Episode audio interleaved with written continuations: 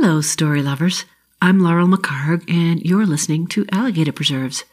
Today's episode with Buddhist practice teacher Ken McLeod will test your ability to listen.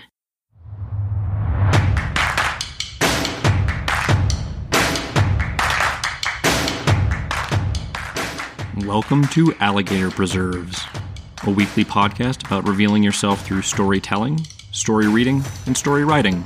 But probably not story arithmetic, because that's not a thing. You just might surprise yourself with the secrets you'll uncover.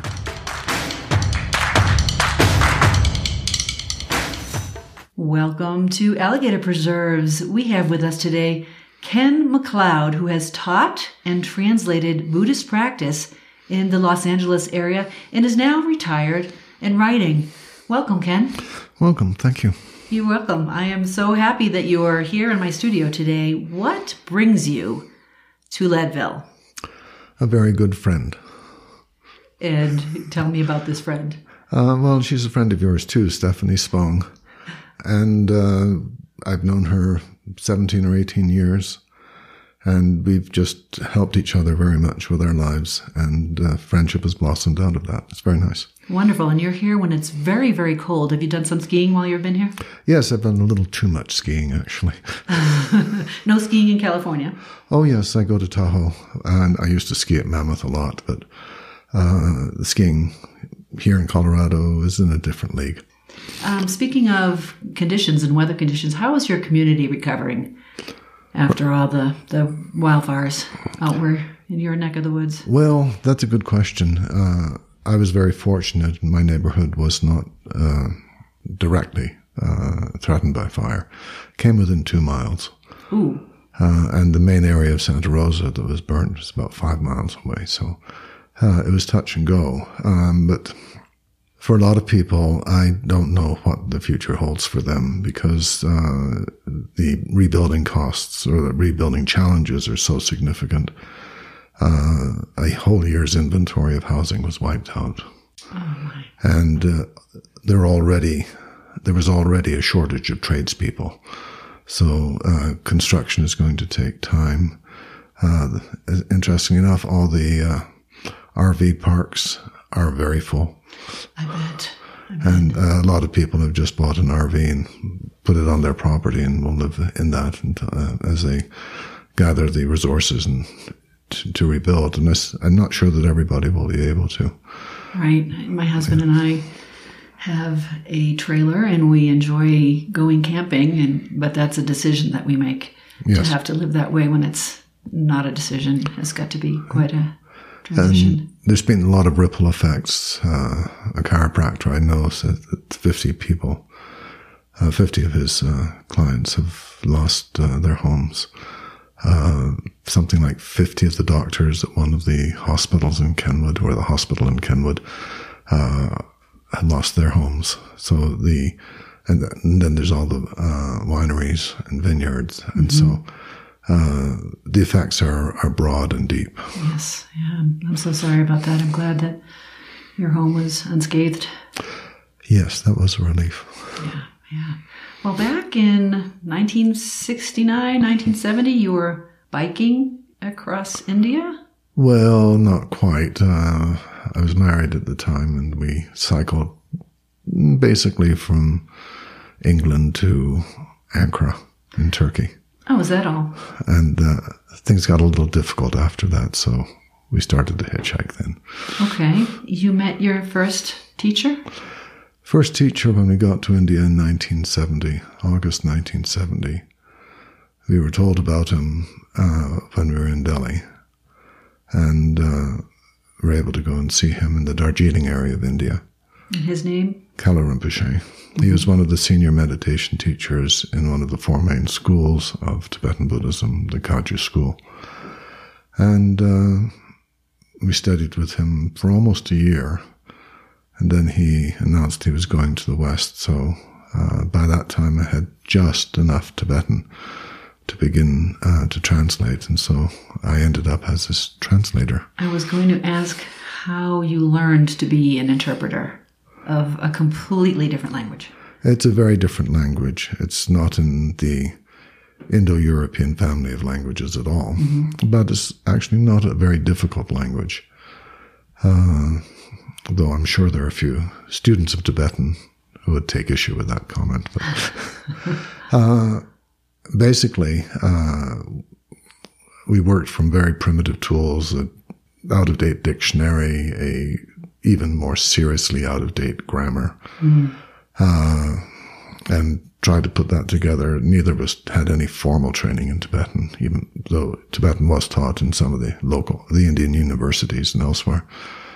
And then when Rinpoche got to Canada, well, when there are 30 people in the room who don't speak Tibetan, and there's one person in the room who doesn't speak English, and you are sort of meant to know both. After a while, you do. You spoke Pidgin Tibetan? My colloquial has never been that good.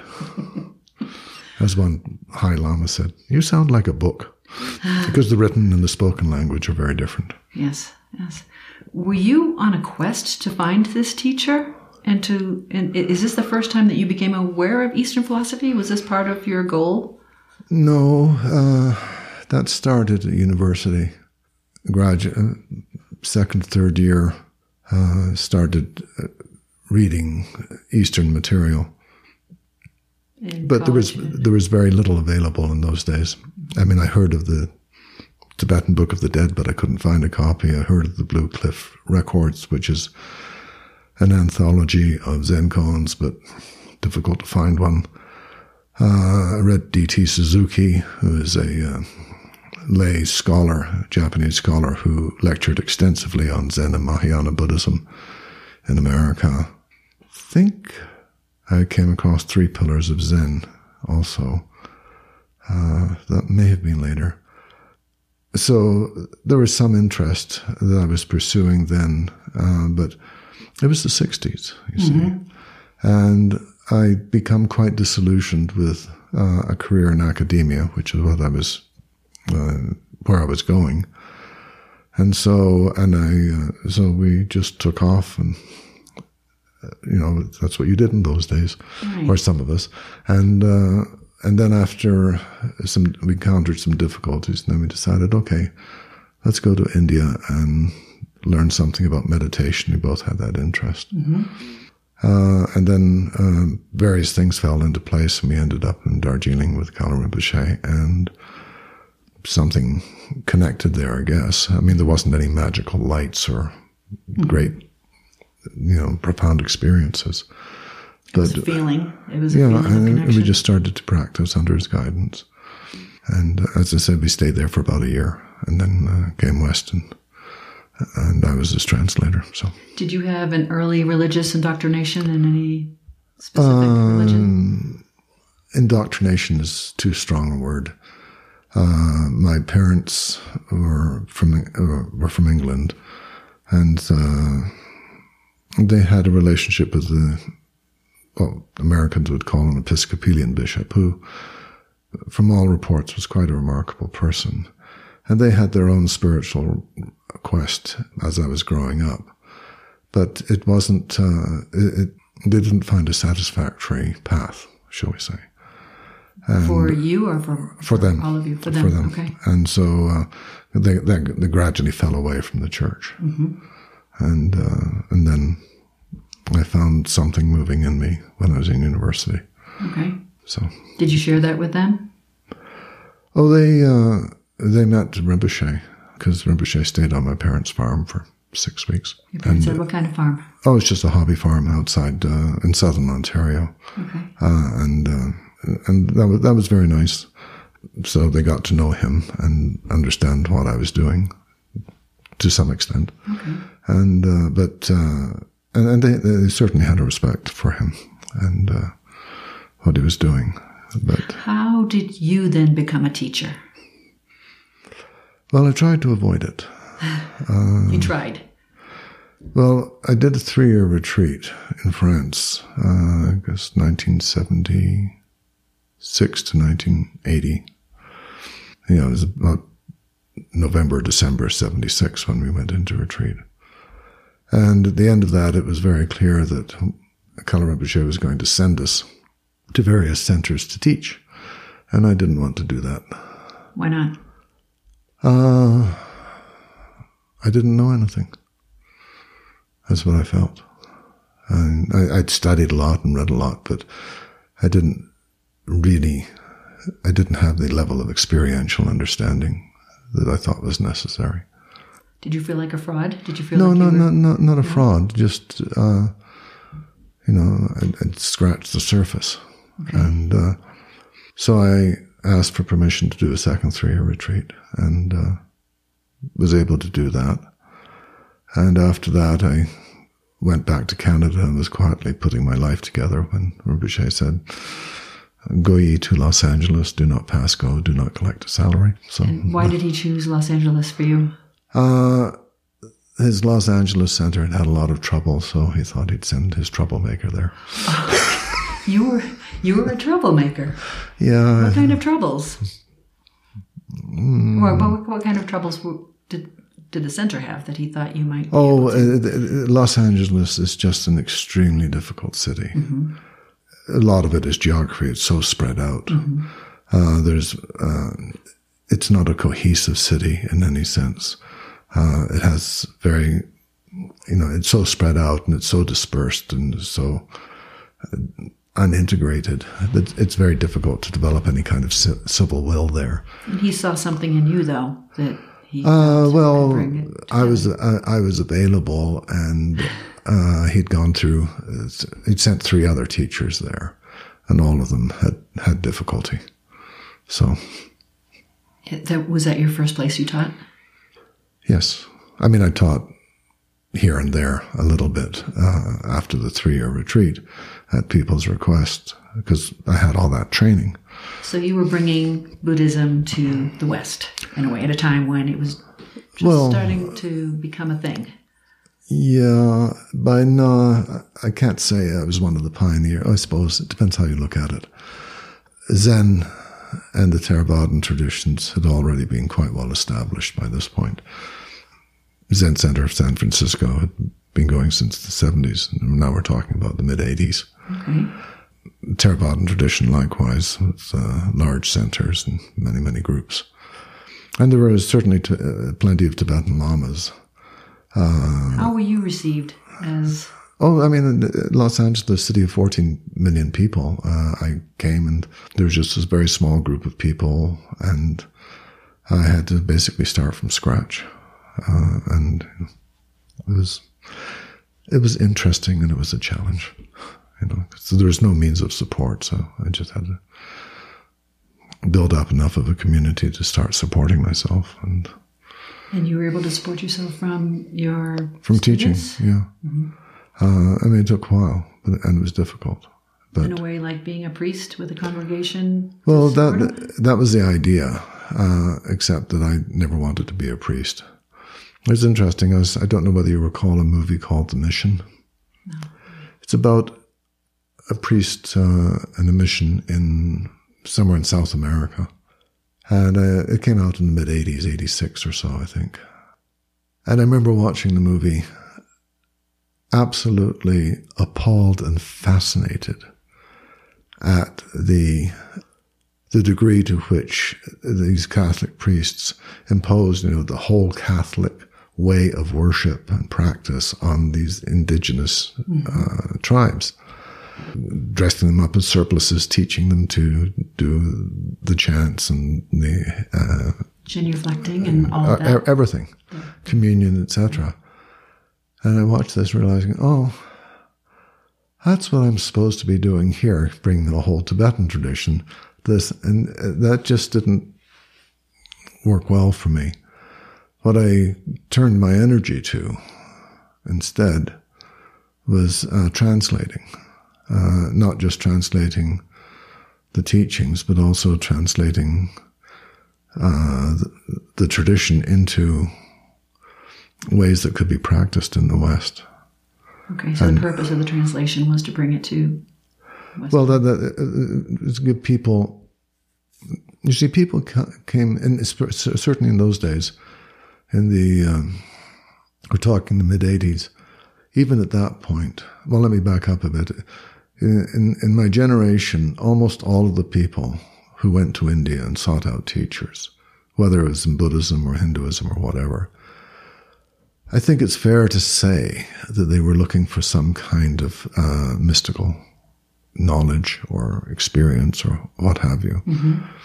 And even in the mid-'80s, even after fairly substantial institutions had developed, most of the people, or a lot of people, I don't know whether it's most, still had that strong urging. None of us called it mysticism. It's a word I've resuscitated recently. But it's about having a direct experience of spiritual understanding, not an intellectual or a conceptual one, and not just following a code of behavior because it's the right thing to do. That's something what you're told to do. Yeah. Mm-hmm. And that's changed now, I think. How so? Because a lot of people now are interested in spiritual practice because they're looking at how it can help them improve their lives. Or they're looking for to belong to, for communities of like-minded people. Okay. So they have a feeling of community. That's become very important for a lot of people. But neither of those were my particular concerns. And so I taught practice. And I would talk to people about what to do in meditation and how to deepen their understanding of these things. And it was a learning experience for me, too. To my listeners out there today, I do hope you're enjoying our visit with author and Buddhist practice teacher Ken McLeod. And I hope you might consider becoming a patron of the Alligator Preserves podcast on Patreon for as little as $1 per month.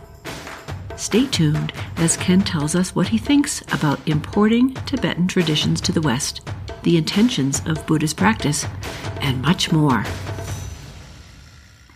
Yeah, as a teacher, you continue to learn as well. But I wasn't terribly concerned with importing the Tibetan tradition as it was in Tibet, in the terms of its forms and everything like that. I had deep respect for it because I practiced them myself and knew exactly how they worked. And did you think it would not have been received? Well, or accepted here? People in Los Angeles. Do we need it easier here?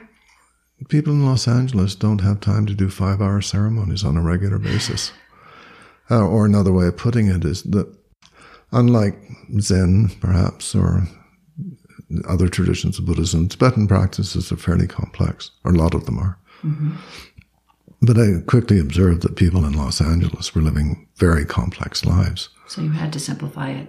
Well, they were looking for something where they could just rest and it wasn't too complicated. They didn't want complications on complications. Mm-hmm. And as time went on, a number of the Tibetan teachers began to notice the same thing.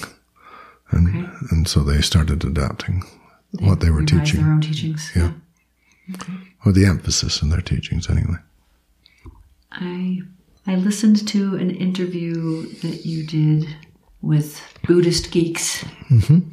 In which you said that you didn't feel you were an expert on anything.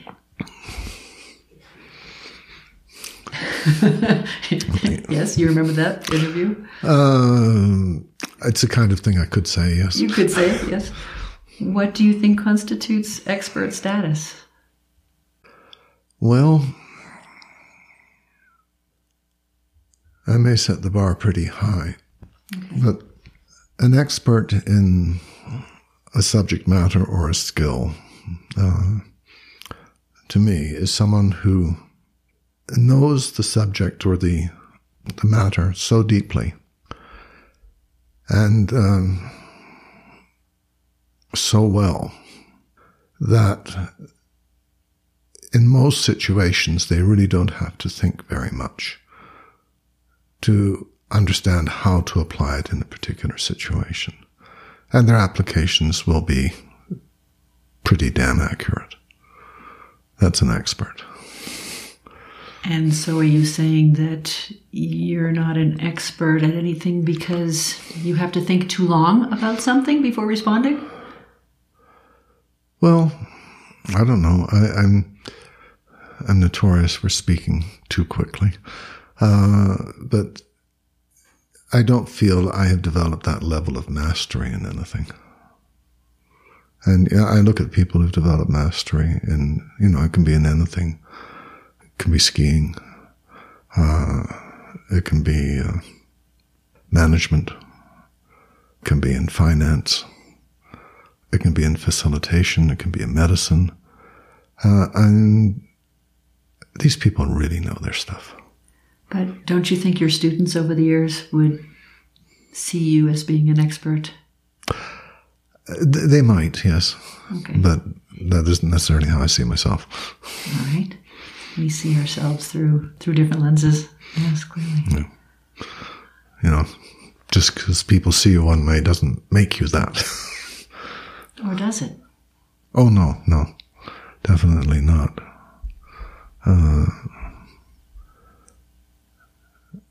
Because people, to a large extent, people see what they want to see.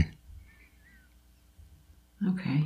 And, you know, but what you say has merit, because the opinion you have of yourself is always false, is always wrong. And the opinion people have of who you are is also always wrong. Neither of them are complete. So we could never answer. You could never answer the question, who are you? No, I couldn't. You ask that question, and I look, and I don't know. I just am. You know, there's a famous encounter between a teacher from India named Bodhidharma. I think this is in the 8th or 9th century, maybe earlier, in China. And the emperor says to him, so I funded all of these monasteries and these translations and supported all of these monks. How much merit have I earned? And how much good luck have I earned from doing this? Mm-hmm. Or goodness, or however you want to translate that term. And the teacher, who is very to the point, said, none whatsoever. This did not please the emperor. So he said, what is your understanding of the Buddha's teachings? And this teacher said, I have no idea. And finally, it says, I don't know. Mm-hmm. And so the emperor said, then who stands before me? And the teacher says, I have no idea. Mm-hmm. And the emperor was sufficiently displeased this time, he threw him in jail. His name was Bodhidharma. And so he sat in jail for a year, or 12 years or so, I'm not sure what the story is, staring at a wall. And I was practicing meditation. And that's how the Soto Zen practices meditation to this day. They sit, stare at a wall. It comes from that. I wonder if he ever found out who he was. That's not really the concern in Buddhism. No. Well, it's quite the opposite, actually. You find out that you are not. Okay. Anyone. And that actually is a liberating experience. If you're not anyone, does it take away the importance of you? Without having to define importance? Well, it takes away any sense of self-importance. Okay. But it doesn't in any way limit your ability to function in the world. In fact, it actually enhances your ability to function in the world, because you're not caught up with the ideas of maintaining an idea of who you are, an identity. And one could say that is the intention of Buddhist practice, is to become an ongoing response to the needs of others. Okay. And so it's actually not having no sense of being something is actually a kind of freedom. And if that makes any sense to you. Doesn't really. I have to really think about it for a long time. Okay. Well, that's the kind of stuff that I think I need to go sit in a cell somewhere. Your first book, Wake Up to Your Life, Discovering the Buddhist Path of Attention, it was released in 2002. And I quote from the book's description, the key to becoming fully alive and joyful is to develop our natural capacity for attention and to be fully present here and now. Tell me how you wrote that hefty book. What was your process? It started when a student said, "You've given us all of this teaching. It's very helpful, but you haven't provided any framework for it. I need a textbook teacher." Yeah, something like that. But then, like, what's the big picture here? Mm-hmm. So I wrote a small pamphlet called Buddhism in a Nutshell. And then somebody else said, "Well, could you just write down basic meditation instructions so we don't always have to get them from you?" I said, okay. So I wrote another book called Cultivating Intention. Okay. A booklet. And then a lot of people had been asking me to write a book, so I figured, okay, I've written these two. Maybe I could write a few more just as an exercise in writing and sort of work up my writing muscles or skills. Because you were certainly not an expert, so... No. It's, definitely not. And so I wrote three or four more. And then I realized, well, maybe I could make all these into a book. And... that's how it came about. How many years or how long did it take you to put that all together? It depends very much how you count it. I started writing in earnest in 1997. And as you say, the book came out in early 2002, say 2001. So 4 years. 4 years. Yeah. But I wasn't writing all that time. I was teaching and teaching retreats and doing a lot of other stuff. So, and staring a lot at my computer, wondering how to write. Once you released it into the world, what did you learn? What did I learn? It was fairly well received. I mean, it's a highly technical book. I only know a few people who've actually read it.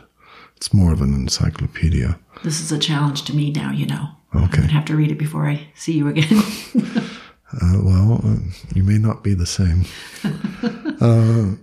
A lot of people looked at it, and in fact, a friend and colleague of mine described it as a manual. And that's fair, it is. And so a lot of people expected me now to write a... student's manual to go with it and the teacher's manual with it, and just do the thing that everybody else in the West, you build a system, etc. Right. I've never taught from it. And whenever I have tried to teach from it, it doesn't work.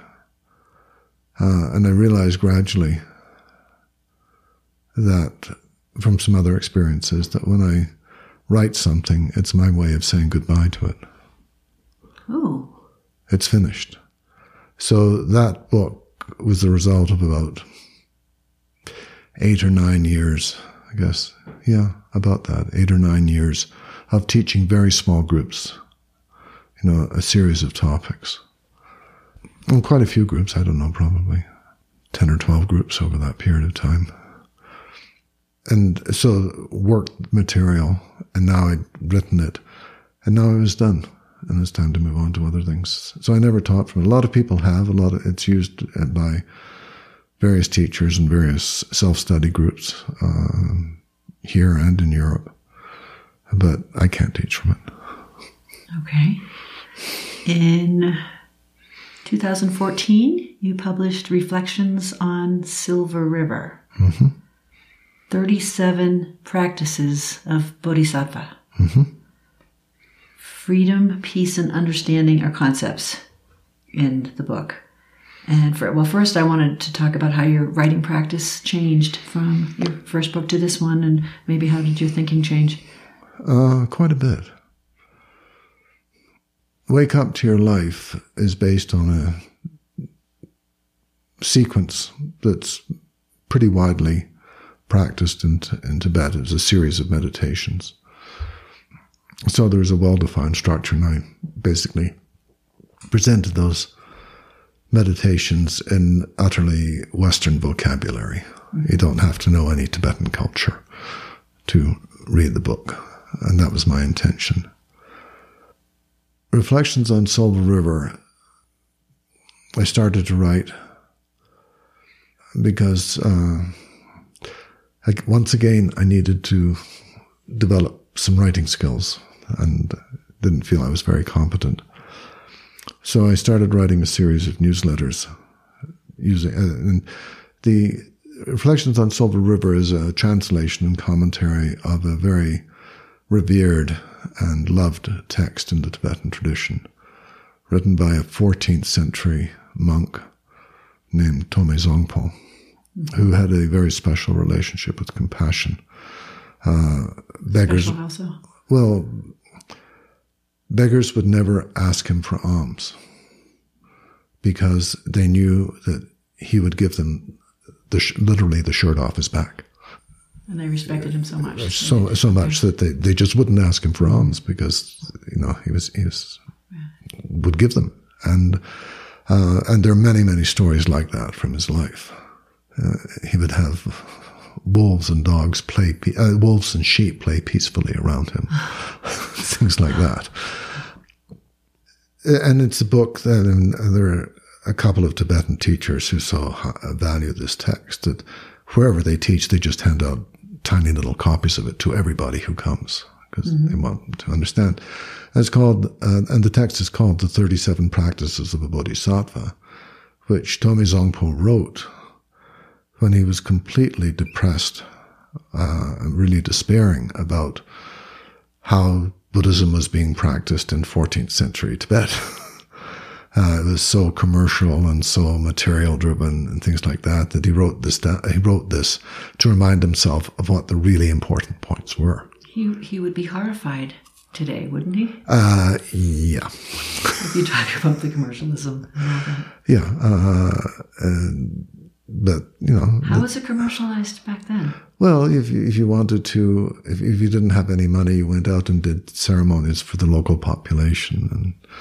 You know, and you flattered your patrons and things like that. So it was it's always been this way. It's human society. Anyway, so I started writing just a commentary on each verse, and then people found it so helpful that they asked me to put it into a book. So I put everything together and then basically rewrote all of them because I needed them to be. In writing newsletters, you can be a little loose, but if you're putting it into written form, then you've got to take much more care and make sure everything is really clear. So you went from pamphlets to newsletters. Yeah, well, pamphlets to books, and then newsletters to another book, to another book. Yeah, and that it was very well received, and I'm quite happy. I think it's the most accessible of the books I've written. Someone said of it. He, in talking about you, he challenges the reader to engage various scenarios and consider how compassion, clarity, presence, and balance could take expression in his or her life. I started by talking about the idea of freedom, peace, and understanding. Concepts we're still struggling with worldwide. Hello, listeners. Please stay tuned for more with Ken McLeod as he talks about a different way to live and answers the question, is ignorance bliss? Just wait till you hear his suggestion for a personal challenge. Why haven't we evolved as a species yet to understand that there's a different way to live? I was going to say a better way to live, but... I think your use of different is very wise there.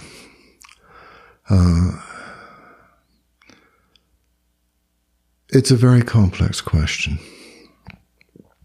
and this what comes to mind when you ask this question is a sentence I came across a few months ago in a blog. It says, the great theme of Chinese literature is, the world is not designed to support the life worth living. Let me think about that. The world is not designed to support the life worth living. No, I think that it's one of the most wonderful sentences I've come across. I think it's just so full of meaning, and very deep meaning, and actually, for me anyway, guidance. Because what you have in all of the great spiritual traditions is this tension between, as we put it in Christianity, the spirit and the flesh. Mm-hmm. Translate that into a more modern vocabulary. There are our genetic makeup, our biological and psychological conditioning, which are very much directed at evolutionary imperatives. And you come up with things like Richard Dawkins, the selfish gene, and so forth and so forth. Mm-hmm. But through the course of evolution, human beings develop capacities, abilities and capacities where things that had nothing to do with evolution could arise, music, laughter, jokes, all kinds of things, tennis, skiing, so mathematics, art. It's very difficult. I know there are people called evolutionary psychologists who try to determine the evolutionary value of all of these things, but basically that's a very reductionist approach, and I don't have very much patience with it. And among those, and you see this so clearly in the Jewish tradition, they discover that there's whole ways of experiencing the world, and wisdom and intuition and so forth. And it's like somebody speaking to you from another world, or, God or what have you, and all of these things. And those are human capacities. And then there's always been this tension between these, what we could broadly speak as spiritual capacities, and then the physical and evolutionary needs. And so in that sentence, to me, what it's saying is that the world, that is everything that we are materially speaking and so forth, it's there, and we have to pay attention to it. But it was never designed, it was never intended to support our spiritual or even our moral or ethical ways of organizing ourselves in society. And so you have different philosophers and spiritual practitioners whose view of life is that the purpose of life is to find a way to live in which we live in a way that we feel worthy of the name human being, and how we interact with each other. Or, you have this in Judaism, and in Jewish tradition, you have his mensch.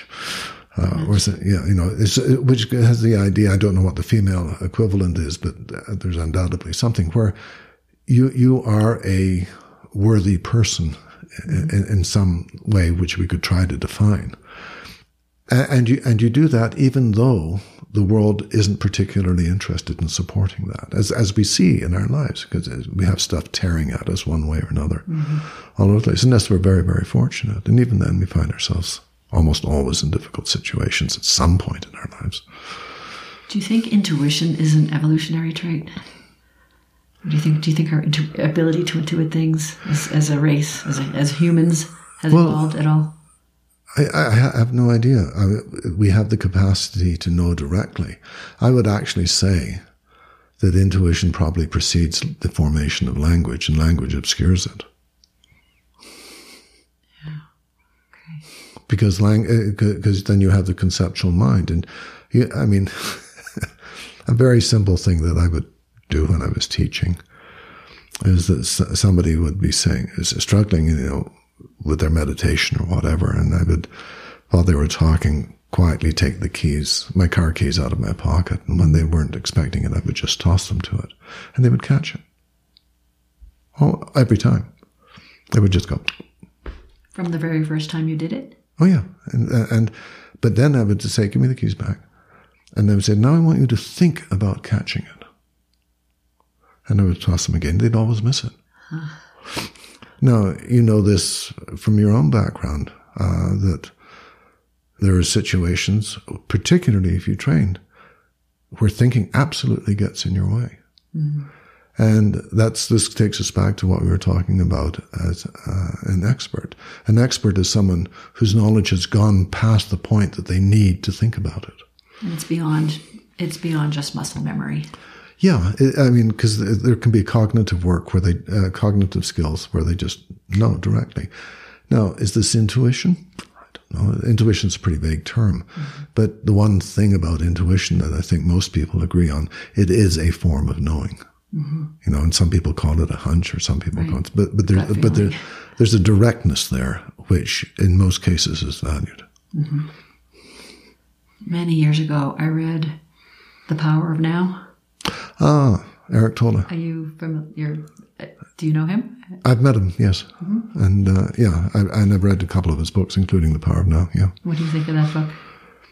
Maybe that's not a fair question. I know that when I read it, it was enlightening for me. Yeah. Because we don't tend to stop and think and be where we are. Well, in a moment. I think that Tolle is very good when he's talking about actual practice.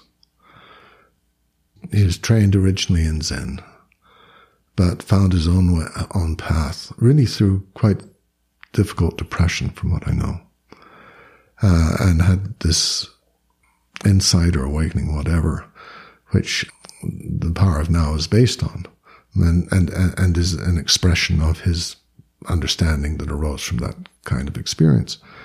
And I find he's quite good when he's talking right on the topic of practice. Yeah. And what I think is remarkable, because there are lots of people who have what we can term awakening experiences. And most of them, not most of them, but many of them, are dismissive of a traditional path, which I think is a big mistake. Eric Tolle is not. He recognizes the value of those traditional paths. He may not advocate them, but he recognized their value, and I think that's something to be said for him there. Okay. In one of your interviews, you said, whenever you find yourself really concerned about something, be suspicious of it. So my question to you is ignorance bliss? Well, that's a big leap. How did you go from my statement to that statement? You're going to have to fill it. When you're really concerned about something, typically you're delving deeply into it, and you know a lot about it, and that's generally what makes you concerned. I think we're using the word slightly differently. Okay. Explain what you meant in your statement. When you're really concerned about something, be suspicious of it. Ignorance is not bliss, okay. Very definitely. I was using it in the sense of, I can't remember the actual context, but I meant that when you find yourself obsessing about something, be suspicious, because there's some unresolved issue in you that's hooked into this. And quite contrary to ignorance is bliss, is that obsessive concern is going to lead you to ignore a lot of other issues. Right. So if you find yourself obsessing or really concerned about something, get suspicious. Like, what's going on here? Why does this have such a hook on me? Mm-hmm. What's it hooking into in me? Get curious about it. What's going on here? And it can be quite revealing, and it's a way of finding freedom, because if you can identify, you know, a lot of the times what hooks us is some old experience that we've never come to terms with, that we've associated often unconsciously with the present circumstances. So that was what I was trying to convey with that. And if we can't come to terms with it on our own, how do we find someone to help us with that? Well, it depends what it is. There are a lot of different avenues. There's spiritual practice, spiritual guidance of any form, you know. There are a lot of quite good priests and ministers. There are good meditation teachers and spiritual people in virtually every tradition that I've had any contact with. There are skilled psychologists and therapists of various kinds. And most people have somebody in their life who has an element of wisdom and understanding and patience, friends. I mean, there are many, many resources we can draw on here. And it's impossible to say which the right one is for a given circumstance. I think what is most important in any of these is, if you can't find a way to come to terms with it yourself, is to find someone who can listen to you very deeply and reflect you back. And that can be a friend. Mm-hmm. That can be a parent. It can be... It doesn't have to be an expert. Not in the credentialed sense of expert that we have in our society, yes. Okay. You're retired now, and you're still writing more than pamphlets and newsletters? I'm working on a book, yes. You want to tell us about what you're working on? Or is it a secret? No, it's not a secret at all. In the Tibetan tradition of Buddhism, there is a very important, I don't want to call it path, called Vajrayana. That's a Sanskrit word, which developed in India probably in the 2nd or 3rd centuries.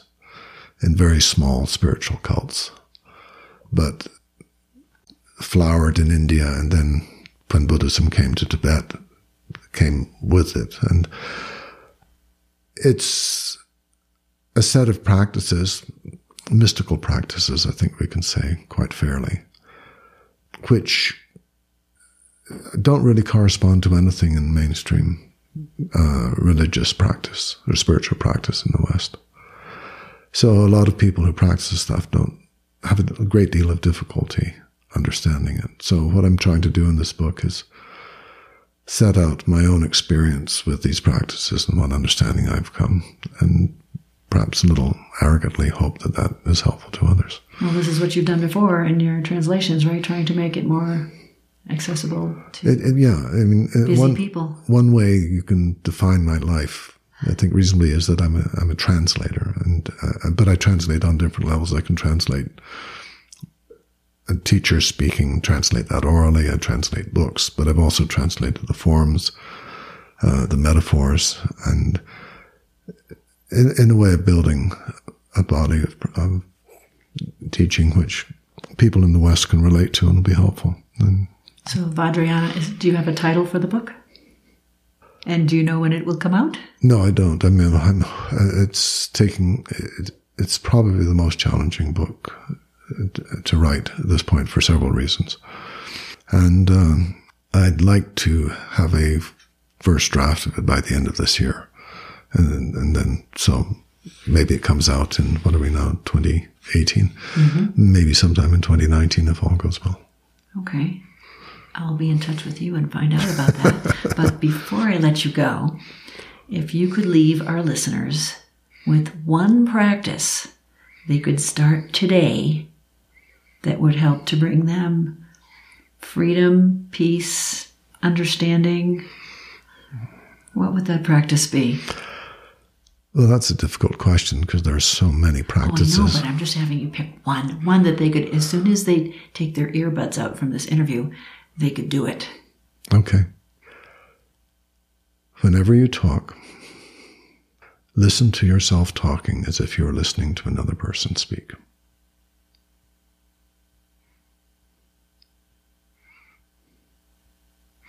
That's it. All right. Long silence after that. Ken?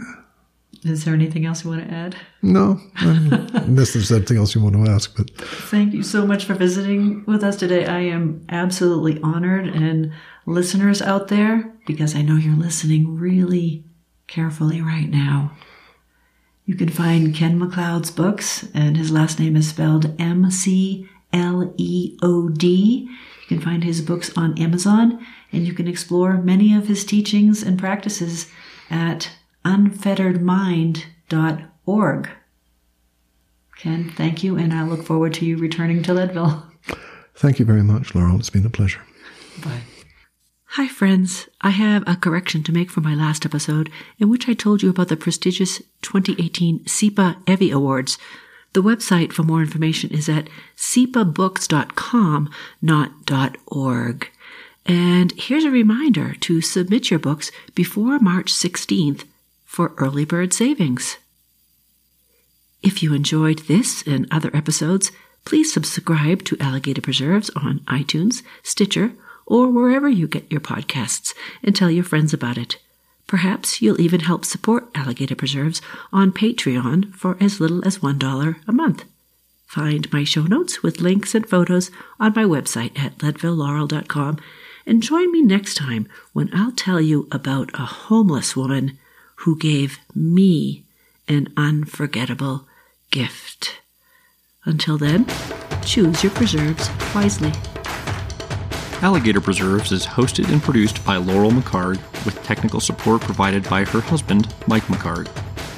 Follow her on her website at leadvillelaurel.com, where she writes about life, real and imagined. If you enjoyed this podcast, you might enjoy her books. Find her work at amazon.com.